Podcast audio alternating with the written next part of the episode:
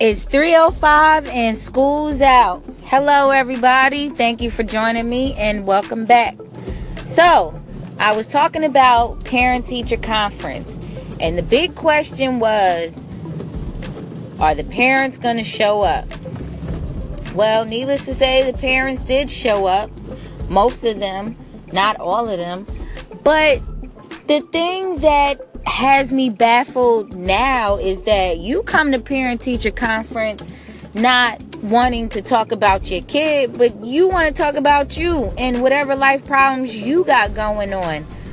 Um, hello. We don't care about you. Not to say that we don't care, but this is why your child has problems in school because whatever life problems you have is not conducive to your child's learning experience and they bring that to the classroom.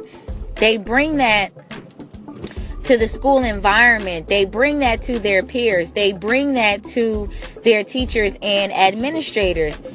And you know we wonder why the kids is fucked up because you as a parent are in a fucked up situation in a fucked up home environment it is what it is. I ain't gonna lie. I'm in the classroom every day. I can't make this stuff up. So, you parents that come to the parent teacher conference, we don't want to talk about you and your personal problems. You can go to therapy. I can recommend you to a therapist that can help you. I can't help your child and help you. You're supposed to be the adult. How you got the child being the adult in the classroom and the kid and the parent being the kid at home? That don't go together. I you know what what happened to the parent being the damn parent? You scared of your kids now? Shame. Total shame.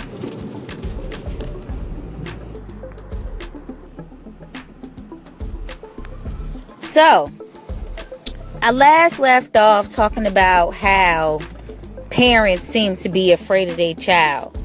It ain't no secret. You let the child do whatever they want. You don't give them no control, no boundaries. So when they get to school, they feel like they don't have no control, no boundaries, that they could just do whatever they want. They could just get up out their seat and leave the classroom. They could just go to the bathroom when they feel like it. They could just go get some water when they feel like it. They could just go say hi to another teacher when they feel like it. No, boo boo. You have rules here. You need to ask an adult. You need permission to leave, to get up, to do whatever it is that you feel that you need to do at this time. And, you know, we explain this to the parents. And then the parents again look at us like we crazy, like we got three heads. Everything that I'm saying is are things that happen every single day in the classroom. And the child has no balance. The child, you know, has no fear, has a type of entitlement that says, you know what, I'm just going to do whatever I want. Hmm, I wonder where they get that from. Because I don't foster that in my classroom. I don't foster that in my environment. I don't foster that in my immediate space. If I see you doing something you're not supposed to be do, or if I see you doing something in a wrong manner, I'm going to correct you as I should. Kids are supposed to have manners.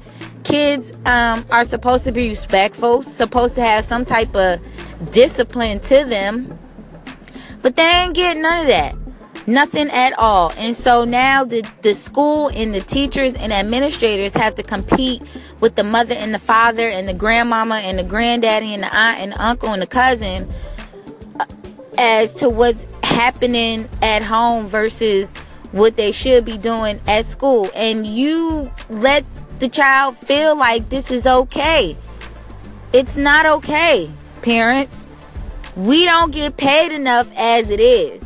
So you should have a little bit more tact, a little bit more respect to discipline your child at home. And this is why your child is not getting the academics that they need because we too busy playing mama, daddy, grandmama, grandpapa, aunt, uncle, cousin, uh, social worker, nurse.